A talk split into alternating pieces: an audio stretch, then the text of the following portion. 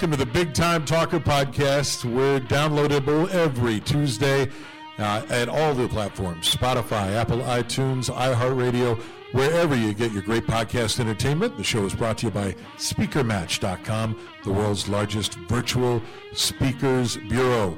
Today's show is live in Las Vegas, in the beautiful Golden Nugget uh, Ballroom.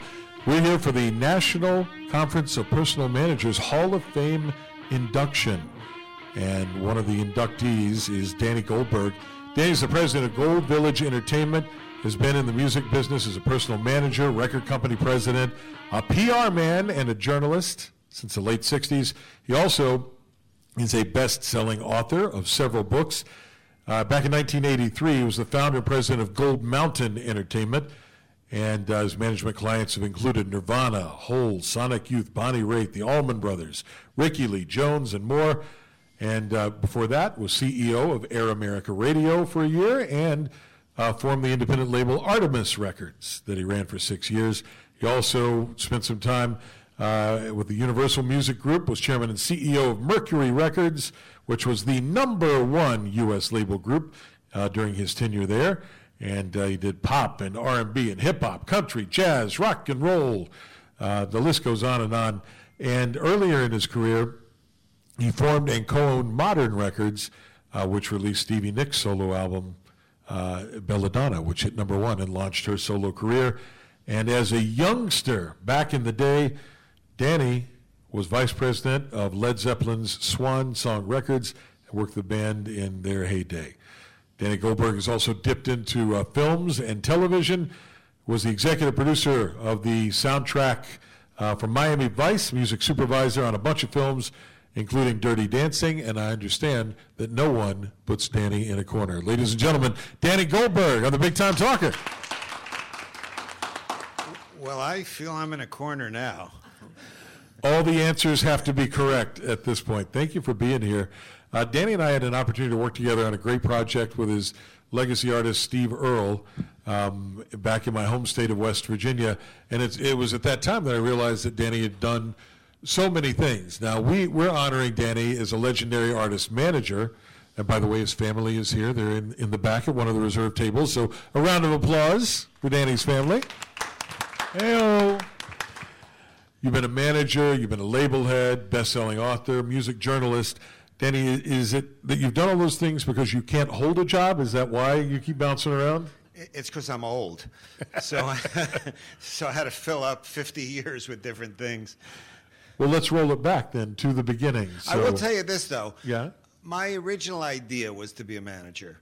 Uh, you know, when I when I worked for Zeppelin, I saw Peter Grant, their manager, and the, the way he seemed to control any room that he was in, and uh, that was in my early 20s, and and that was always to me my ideal role because it was the person uh, closest to the artist. So I, I, like all these other things, but but uh, I, I did start out wanting to do exactly what I'm doing now as a young guy and you're working for Led Zeppelin, the biggest rock and roll band in the world, Peter Grant had a, a reputation as a really tough manager. And I wonder what lessons you learned from him, good or bad, from Peter Grant from Led Zeppelin. Well, um, the good lesson was that he understood the power of artists uh, in terms of culturally and economically. And, and, you know, he came along in England when the managers of the first group of artists that made it big in England, the Rolling Stones, the Beatles, and the Who, were all brilliant marketers and PR guys, but not very good at business. And those artists didn't make hardly any money the first five years of their career. And he had kind of watched that. And by the time Led Zeppelin started in 1969, um, he, he um, had this philosophy of, of, of being a tremendously strong advocate. So, for example, in the concert business, for years, the typical thing was 50% of the profits for the promoter and 50% for the artist. He demanded and got 90% for Zeppelin. And then the 90 10 deal became the normal deal for headliners. But, but, but he invented that. He was very aggressive with the labels.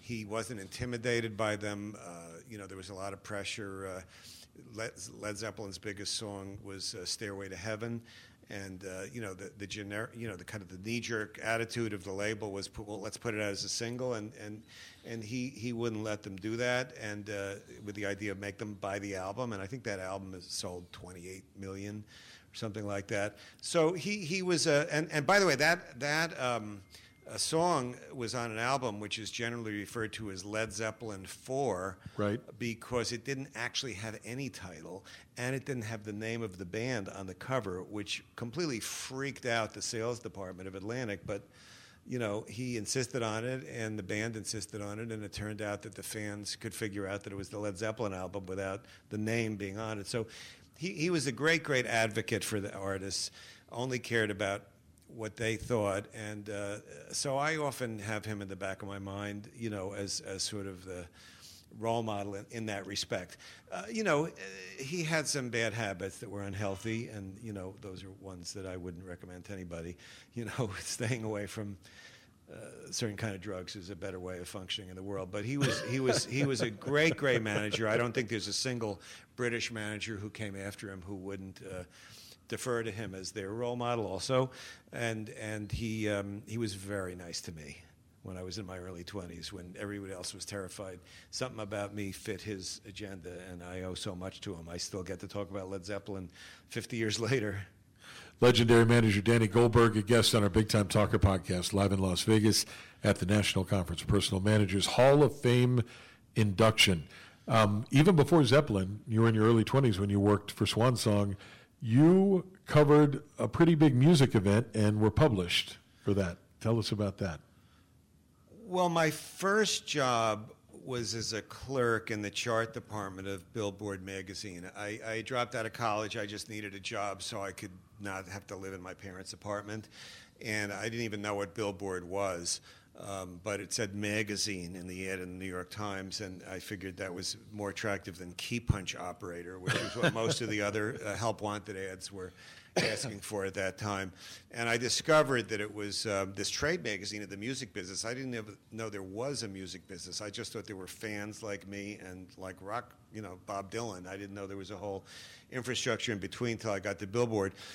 And the original job was calling record stores because there were no barcodes then or computers, and just manually writing down what the best selling uh, records were, and that was compiled, and that's what created the Billboard charts. But there were people on the other end of the office that got to go to concerts for free, and all they had to do was write their opinions of the concert. So I had been a very uneven uh, high school student and had some self esteem issues, but I knew I could do that.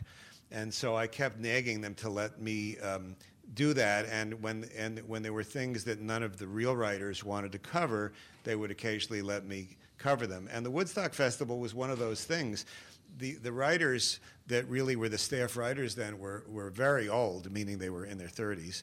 And, um, but culturally, there was a big divide between someone who was 30 something in 1969 and someone who was 19 and they had no interest whatsoever in going and you know to, to the festival. So so I got to cover the Woodstock Festival, and that was my first uh, front page story. And it's still, if you Google Woodstock Billboard, you know it's still it's still up there. So that was uh, that was really uh, um, just a lucky break, but it's something that I again get to talk about all these years later. And I must say, I really was so glad to be there. I, I, I was in a non-drug phase of my life, having gotten in and out of trouble when I was younger, but uh, you could just get high on the on the vibe of the crowd. I think the Woodstock movie is pretty good in terms of representing the essence of what it felt like to be there. And I wrote a very rhapsodic uh, review of it, and they published it. You know, they they let me they let me be a cheerleader for the hippie culture. You talked about being a fan of music first before you got into this industry. Are you still a fan of the music? Do you still hear something and go, "Man, that's fantastic"? Well, it's I still listen to music because I like it, but what I'll listen to usually is some older artists. You know, I don't. Being in the music business kind of ruined music a little bit for me. You know, it it it, it became business where I started hearing something on the radio and figured out who's the manager, who's the label, you know, why didn't I get a meeting with them? Why did they get that you know, slots kind of a thing? But but but I still get very excited, you know, as you said, I've worked with Steve Earle for a long time and I, I've seen hundreds of his shows, and, and I, I still love them. I have a band called the Waterboys, an Irish band I just saw in London last week, and was really inspired by the show. But um, I don't have the same kind of comprehensive connection to the musical culture I did when I was young. It's it's more just kind of hit and miss. You had a, a, company for a long time called Gold Mountain Entertainment, and now you have Gold Village Entertainment. You, you so think you, it's connected to my name being Goldberg? I, am thinking you just you're not moving mountains anymore. I think. Yeah. Well, I lost control of that name. I like the name Gold Mountain because that's what Goldberg means. But uh, I was living in Greenwich Village when I started this one, so I called it Gold Village. You also, as you uh, we talked about earlier, was the, the, head of several record labels, and you're in a room now with a lot of managers. Some who do music, some who do you know comedy and movies and television. I wonder when you were uh, head of labels, you you worked obviously with probably dozens, hundreds of managers, maybe. Yeah. What are the the qualities from the other side of the desk of a great manager to you, a great artist manager, great talent manager? Oh, well, firstly, I mean, the record business I got to work in in the late 90s and early aughts is, is, is so different from today's record business. Obviously, there was no streaming then, and there were these things called record stores.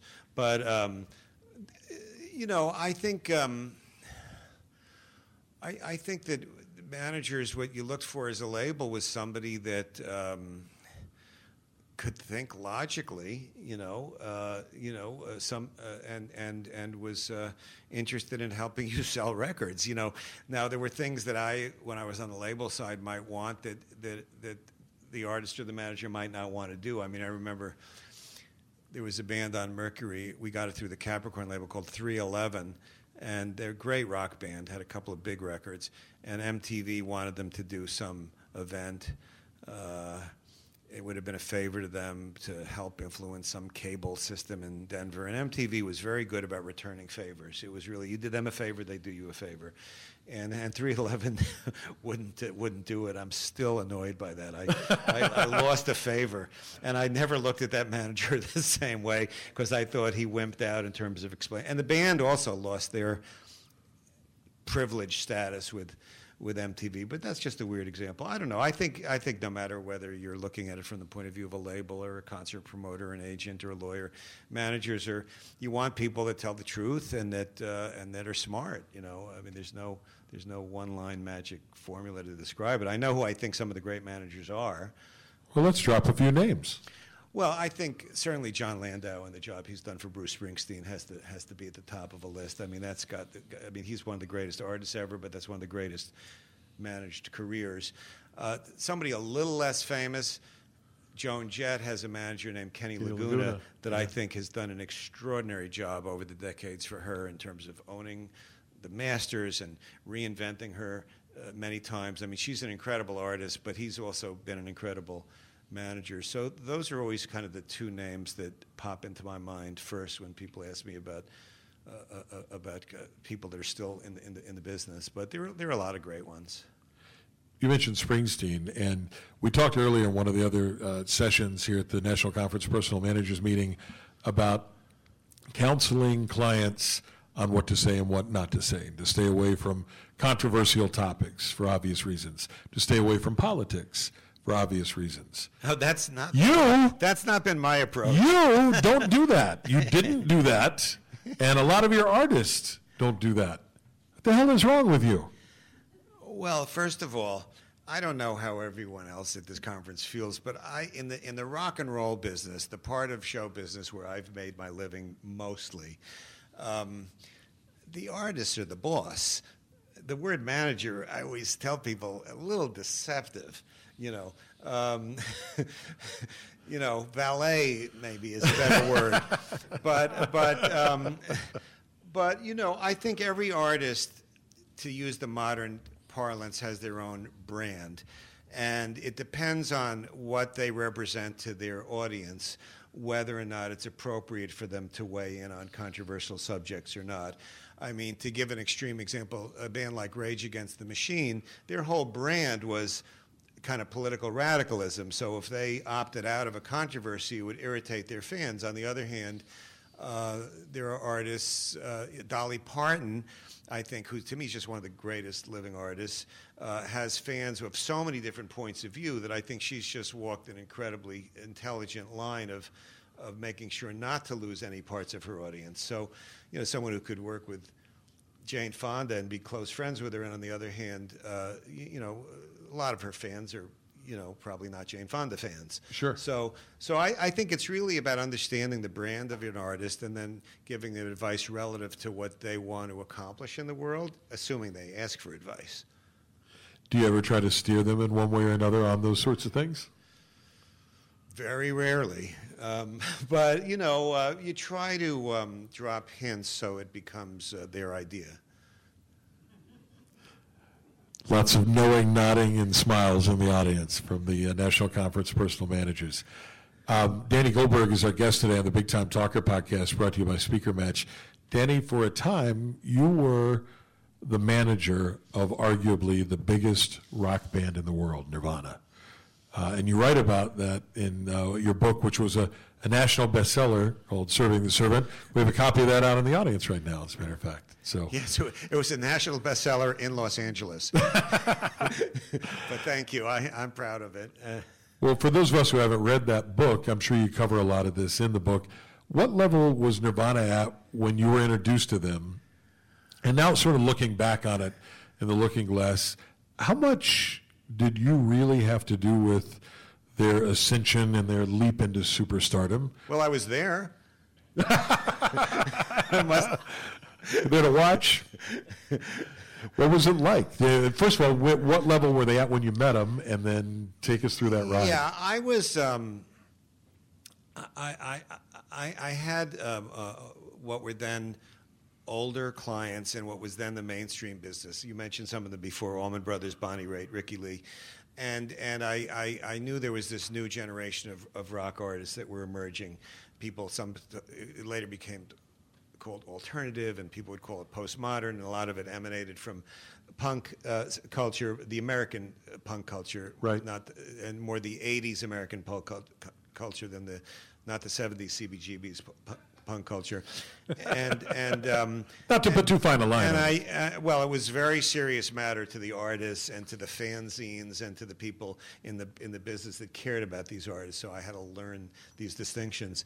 Um, so. Um, we, we were lucky enough to get Sonic Youth as a client. They they were never became a big superstar, but they were extremely influential in the alternative punk subculture.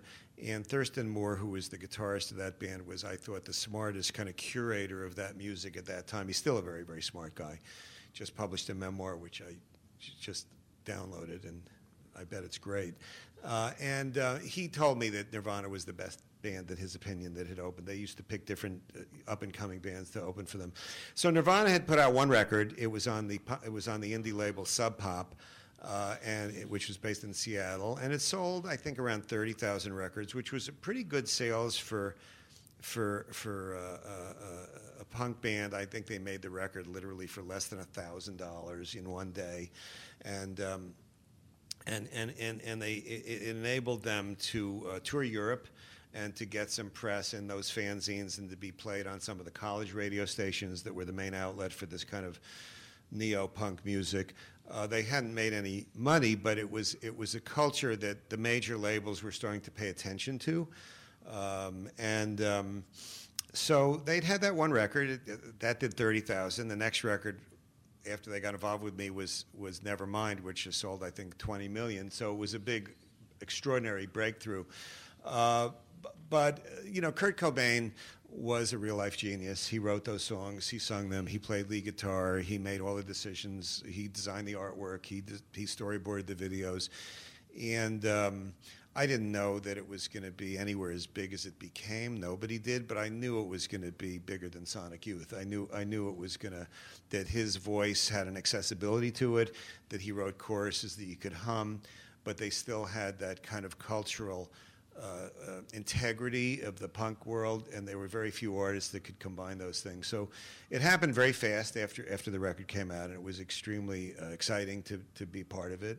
Uh, it's always impossible to say. If, if they'd had a different manager, would they have still been successful? Definitely. But I, I felt I did, a, me and my partner, John Silva, I thought we, we, we, we did a job I'm, I'm proud of. But, but it was, when you get, if you're lucky enough to be involved with somebody like that, you just, you just hold on to them and don't let them go. So you heard that first record that was done in a day for or a week for thirty thousand, uh, sold thirty thousand copies. Did you know immediately when you heard that this is the one, or was oh, it Thurston definitely, Moore? definitely not. Uh, it just sounded like noise to me. I just it was another one of those loud bands. You know, later on I went back and understood some of the, what people liked about it. No, I trusted the guy from Sonic Youth. That Yeah. I, I, I was about believing in someone else's opinion. And then about five or six months later, when I saw them live and I saw him connect with an audience on stage, that's when the, that's when I realized that I'd gotten very lucky, and and, and and and that's when I realized how special he was. But when I first heard that indie record, uh, you know, I, I I wouldn't have known that they were going to have that kind of career. No. As a manager who wants to sign somebody, this could be very valuable for our folks. How did how did you make that approach to them? Well, they, you know, we both. Uh, it, it was really about Sonic Youth. They they were friends with Sonic Youth. They looked up to them. They toured with them in Europe, and uh, so the same way I trusted Thurston when it came to the idea of yeah, do you want this band? Because John, who is younger than me and today is an extremely successful manager. He has the Foo Fighters, for example. But at that time, he was just starting career. He liked them, but it was up to me if we were going to do it or not. So I was talked into it by Thurston, and I think Thurston then talked to Nirvana and said, "Look, these guys have been good for us. We came out of the alternative world. They've respected our artistry, but they've helped us deal with the label. So uh, you know, we we uh, y- you know, it was really a marriage made by a third party in a way, and we had one meeting, and the next day we we, we, we were the manager. Again, it was several months before I realized what a big deal it was to have them but uh, it just fell into place. Sometimes it's that way. Sometimes you have ten meetings and you don't get them. You know, it's just there's so many different things with with trying to manage artists. But in that case, it just fell into place very quickly. I was programming radio in 1991 when Smells Like Teen Spirit came out, and there was a lot of pushback from broadcasters to that song. And if, if you're old enough to remember what it was like at that time, that song sounded completely different than anything else on What was the radio. format of the station that you were a at? top 40 radio station. Oh yeah, so that would have been. Uh, And so there's, you know, Bell Biv DeVoe and there's Whitney Houston, and then there's this really crunchy rock song that they're trying to get to happen. I, and I wonder if you remember, was there was there something that told you at some point in that journey that you said happened really fast that this is going to break through? Like, did you hear it on Z100 in New York, or did you see the video, or was there a thing that you went, well, here we go? Well, well, the video was very important because MTV was so powerful then. You know, that was like the, the, the national music medium, the likes of which we've never seen before or after. So, um, and that that video uh, came out about four or five weeks after the song first went on the college and alternative radio stations, and it was uh, it was in heavy rotation within two weeks. So we knew we had uh, a monster because of MTV. That was the most important radio station to me was MTV Right, sure. by a mile. But I did have this kind of greed for them to to be as big as possible. And I remember I spoke to the head of Top 40 promotion at Geffen. I think his name is Steve Levitt was the guy's name about about I said, "Look, isn't there a station in Seattle somewhere where we could test this thing?" And he was like, "Dude, you know, Top 40 is Paula Abdul. Why are you bothering me with this?" And then uh, there was a woman who maybe you've come across named Leslie Fram Leslie Fram, yeah, Who was who was at the station in Atlanta, 99X. 99X, and they were experimenting with the top 40 format, but trying to lean a little bit more rock. And she played it, and it and it worked for them. And so then then it became legitimized by Les by by 99X. And uh, I think there was a station in Houston, KRBE, which was which was and, and then when it was doing well for those two stations then the top 40 guy changed his tune and went for it and it became a wasn't a number one pop song but it was top 10 pop and it was number one rock number one uh, it went to number one on some metal charts also uh, so it was a multi-format uh, hit, and it became also an international hit. It was number one, like in 15 or 20 countries, I think. But Leslie Fram, who today is at the CMT, uh, was the person who took the plunge in, in, the, in the top 40 area that legitimized it. And coincidentally, Leslie Fram, who is a great champion of all music, I took a video for my emerging country artist to her six months ago. The girl has never had a hit, had no visibility, and Leslie Fram said, I like this, and put it on CMT. Yeah. So she is still doing that. So, Leslie, if you're listening, we love you. Yeah. One more question about Nirvana, um, because as fast as it happened, that ended far too quickly. Um, and we talked in a panel yesterday at the National Conference of Personal Managers about as managers trying to anticipate when things are going to go sideways with our clients in a whole bunch of different ways. And I wonder, as much as you're comfortable with, if you can talk to us about how you, as a manager at that time, and as someone who was a friend of Kurt Cobain, got through that, that week that he died. Well, you know, what choice do you have? You have to get through these things. Um, I don't really know how to answer that exact question. Um, I can say this: we knew that he had a problem with heroin uh, by January of '92, which was kind of the week the album went to number one. Nevermind went to number one. It was also the week they did Saturday Night Live, which was um, a big deal for somebody from the punk subculture. I uh, very, I think they were first or second. Anyway, he was totally wasted at that time, and we realized that you know there'd been rumors for the previous few weeks, and you hope they're not true. And so we knew he had a drug problem, and we were always. When I say we, I mean my ex-partner and You and myself, and some of the other people that were close to him. You know, uh, people at the label and others. And uh, you know, for the next couple of years, it was in and out of rehab. Uh, I'm a huge believer in the 12-step program. Uh, many people very, very close to me uh, have. Uh, had their lives saved by it. Uh, it's the one thing I know to tell people to, to do. But the problem is it doesn't work for everybody, and it didn't. It, Kurt just didn't connect with it. So all of the other things were just band aids, and you know I don't think there's any way of separating out his problem with drugs from his uh, suicide. And you know it's it's it's just a heartbreaking, tragic thing. I don't have any magical advice about it. I, I write about it the best I can in the book that you mentioned, but uh, anyone who's had someone in their family who's killed themselves uh, knows how uh, mysteriously horrible it is, or horribly mysterious. If you would have known that he had a drug problem, would you have signed him?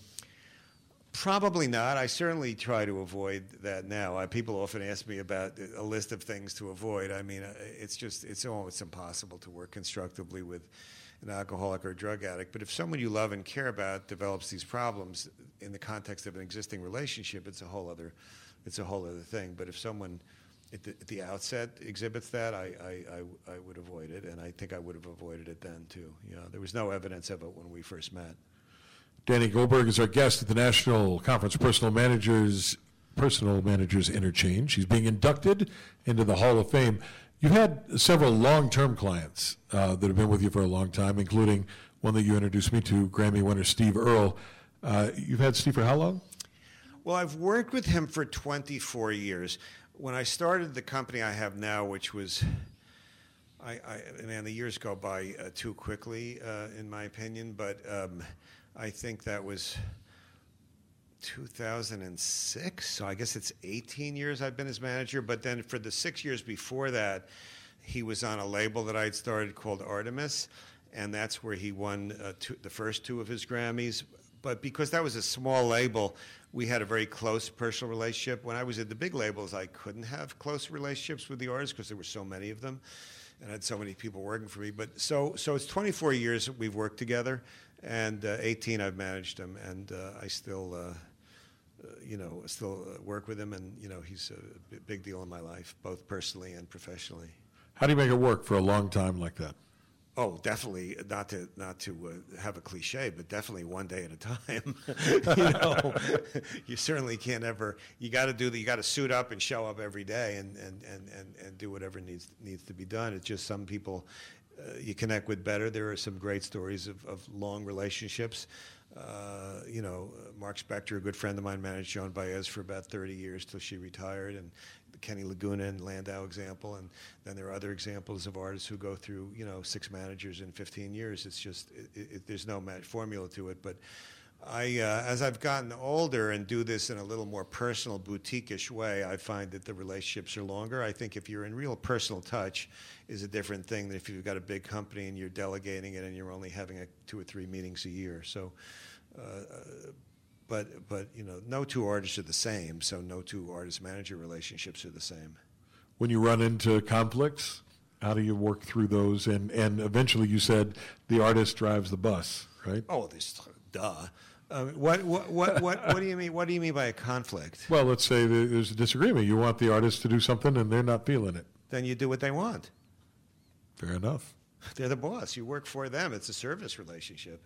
I mean, you can quit if you think it's immoral or self-destructive, or you do what they want. Those are your choices. And if they make a bad decision, you pretend that they didn't do it and that it happened some other way, and that somebody else screwed up. You know. I love it. One of your one of your books, one of Danny Goldberg's books, is called "Bumping into Genius," which I love the title of that book. Geniuses, plural. That's right, geniuses, and and you have bumped into a bunch of geniuses. So uh, I'm going to throw out some names, and I want you to give me a word or a phrase or something about them when I throw it out there. And so let's start with Stevie Nicks. Oh, I just love her so much. Oh my God, you know uh, she's. Um, she deserves her success as much as anyone ever did. I mean, again, she wrote Dreams, the lyrics and the music. She wrote Rhiannon, the lyrics and the music. She wrote Landslide, the lyrics and the music. So just let's start as a songwriter. Incredible songwriter and innovative. Those are all hits, but yet they're all weird in a totally dis- distinctive way. And then obviously she's got that signature voice. You know it's her right away. But she's also somebody that's very generous to the people around her.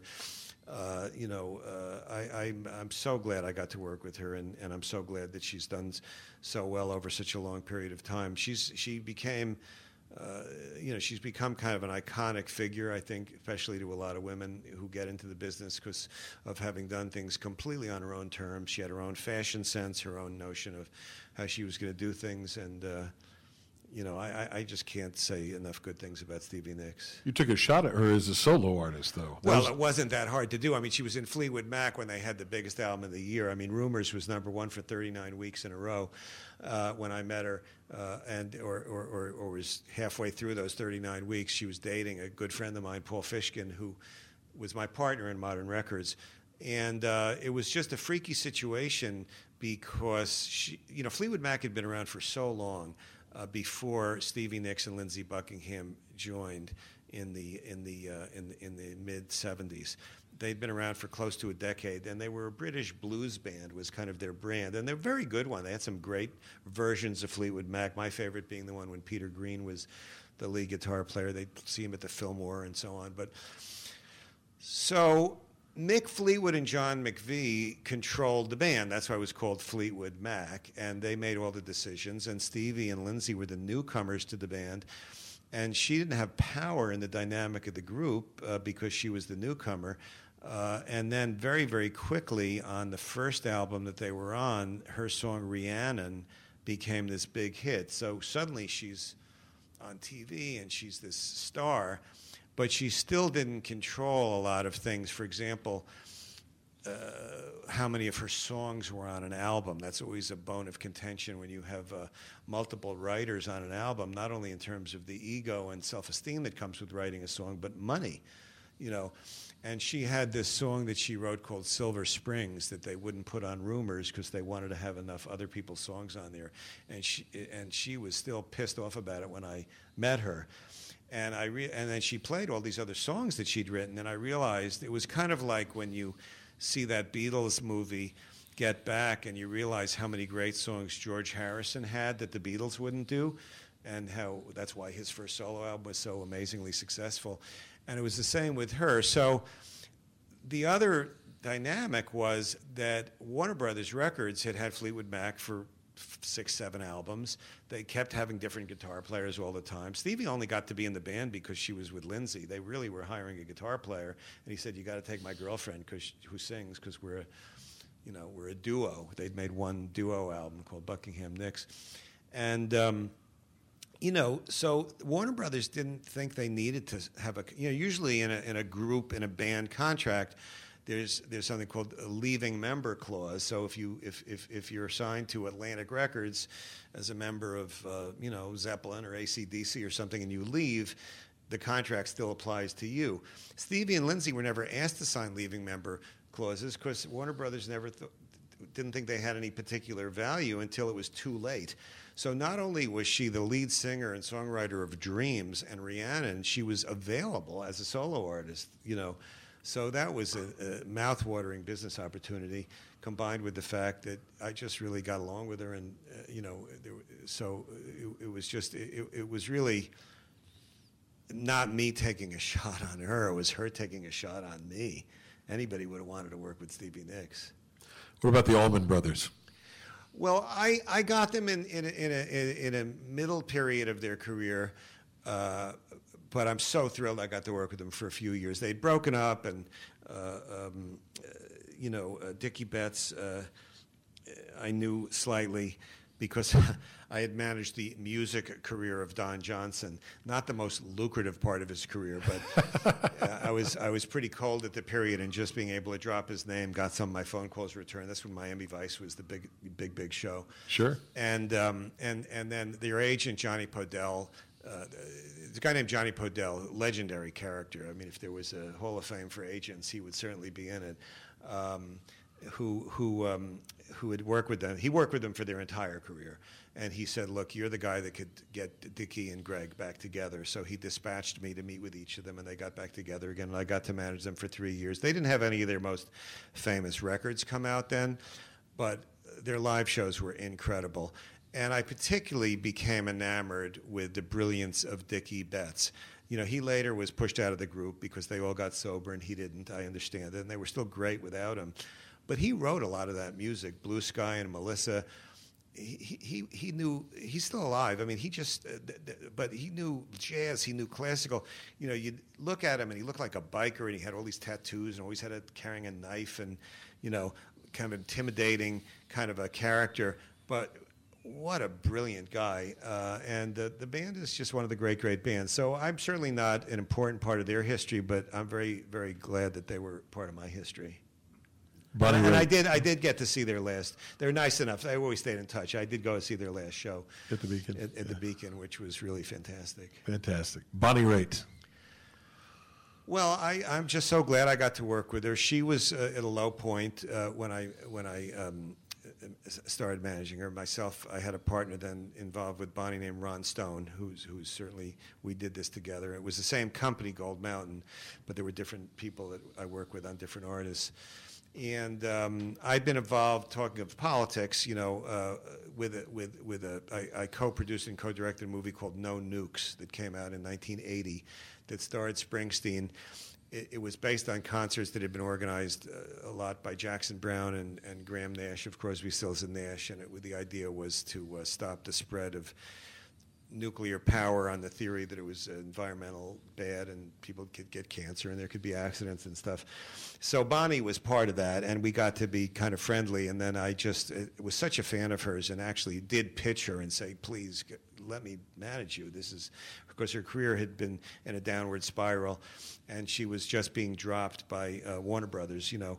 Uh, and that was um, she was uh, 39, I think, and the specter of turning 40 was terrifying and I just believe she was a great singer. I didn't know how lucky we were going to get. The she she she got. Um, you know, really got herself together and lost weight and got sober. I mean, this is all stuff she said publicly, you know, and um, and I remember hearing that song "Nick of Time" and just it just literally talking about watching her parents age, and it was just such a beautiful song. She wrote very, very few songs. Bonnie's main career has been as an interpreter of other people's songs, but she did write that song. Anyway, we were able to get her a deal. 14 labels passed, but Capitol Records said yes, and uh, and that album was Nick of Time, and she went again from being dropped by Warner's to winning uh, Album of the Year Grammy, and you know it was just uh, you know incredible. One of my regrets, I, you know, I left that company to go work for big record companies, like you said, and got to be president. And it was a, it was a, that was what I needed to do with my career at that time. But uh, walking away from uh, being her manager was was uh, very bittersweet, you know, because it was a very special uh, artist to be involved with, and what an incredible, uh, you know, that was. What what what year was was Nick of Time? I mean, '89 or You know, I mean, it's like she she hasn't uh, made a false step in the last uh, 30 years since then. You know. And that's another record that came when it came out. It sounded like nothing else on the radio. And yet, well, that was not. We didn't have any radio hits on. Unlike "Smells Like Teen Spirit," which we did eventually have a radio hit with. There was a there was a, the first track on Nick of Time was called "Thing Called Love," and that got played on what were then called rock stations, right? You know, which were waning in popularity. But like in New York, it was WNEW-FM. That was always kind of her base and um, we really couldn't get any of the um, uh, adult contemporary stations or uh, certainly no pop stations to, to go near Bonnie Raitt. But MTV again had just started the VH1 channel. And VH1 has gone through so many iterations, but the first couple of years, they were they were uh, today would be called an Americana station. They were playing kind of a uh, artist for a, little softer, little older audience, very differentiated from the MTV thing. And, and she just, um, the first video uh, that, that we did from that, which was Thing Called Love by John Hiatt, and it was uh, Dennis Quaid was in the video, they just played it constantly. And so, uh, and then, and then she was like a core artist. So we had three videos in a row that got good play on VH1, but still very limited. We never had a top 20 uh, track in any radio format on that album. And it had just gotten to gold the week before the Grammys, which was an incredible success because the previous record had stopped at about 70,000. It's so funny using these numbers now because in the streaming world, you know, you sell 10,000 copies, you're doing great, but yep. you're looking at a billion streams, so it's a totally different math. But um, and then she won all the Grammys, and that album ended up selling four million records. But it never had a radio hit on it. It was VH1, Press, and the Grammys. Interesting, interesting. There's a, a long list. We'll never get to all of them. The Springsteen, Rickie Lee Jones. But I do have to ask you about what it was like managing Courtney Love and Hole.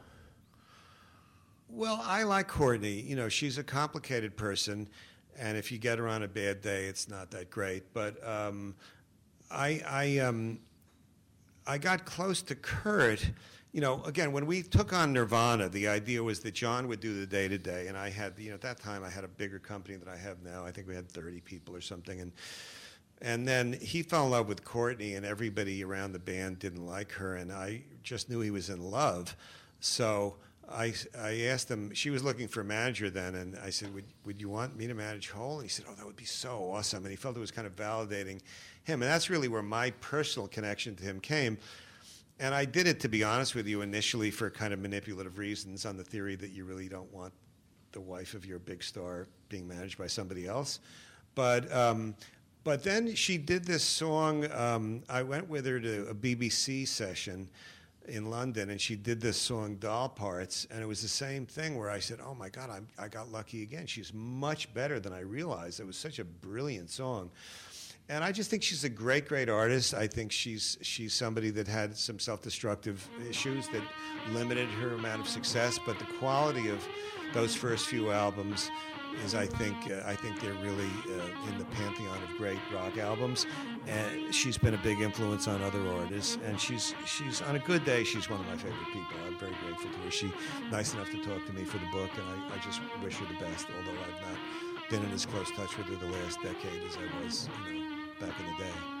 That's our friend Danny Goldberg being inducted to the National Conference of Personal Managers Hall of Fame tonight. For the Big Time Talker podcast, I'm Burke Allen, live in Las Vegas. Thanks for listening. Now go out and make it a great day. Bye, everybody.